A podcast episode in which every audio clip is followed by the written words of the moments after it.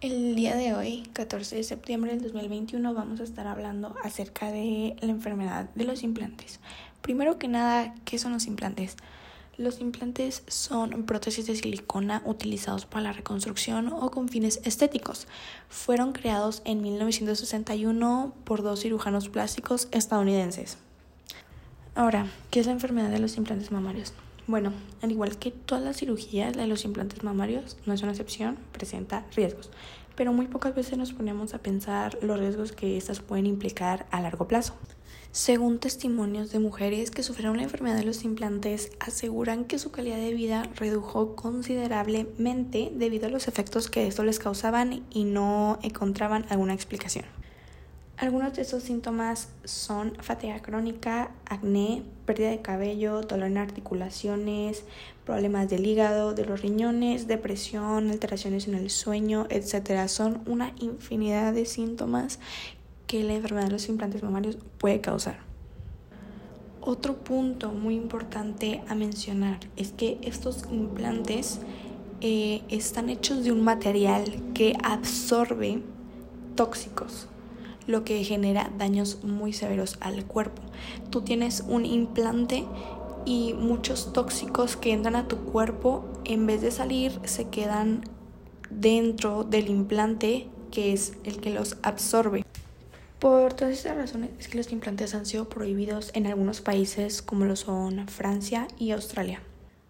Es muy importante mantenernos informados acerca de este tema y más si nosotros queremos realizarnos algún procedimiento como este no, no solamente se trata del físico, va más allá. Es más una cuestión de salud. Si nosotros llegamos a sentir alguno de estos síntomas, pues saber identificarlo rápido y para esto hay que informarnos bien. Hay que acudir con médicos que sean súper profesionales, que tengan mucha experiencia dentro del área de la cirugía plástica. Siempre buscar la mejor opción en implantes y, tener los cuidados que esto requiere. Actualmente existen muchos grupos de mujeres que han sufrido la enfermedad de los implantes y han tenido que retirarse de sus implantes y no es fácil, tampoco es un proceso fácil. El hecho de que tengas un agente externo a tu cuerpo y que éste no lo acepte y hay que retirar estos implantes no lo es fácil.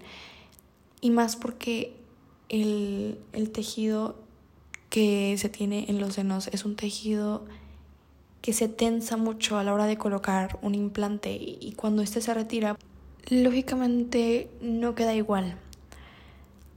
Entonces nos ponemos a pensar si realmente vale la pena. Muchas veces queremos todo y nos quedamos sin nada. Entonces este es un punto para que se haga conciencia acerca de si realmente vale la pena hacerse este procedimiento.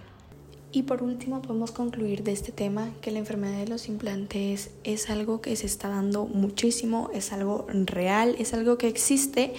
Por eso nosotros debemos siempre tener conciencia, no solamente pensar, a mí no me pasan ese tipo de cosas, sino mantenernos informados y actualizados acerca de todos los temas todo lo que diga la FDA acerca de estos implantes y más que nada nosotros reflexionar si realmente es lo que necesitamos y es lo que nos hace falta para estar felices.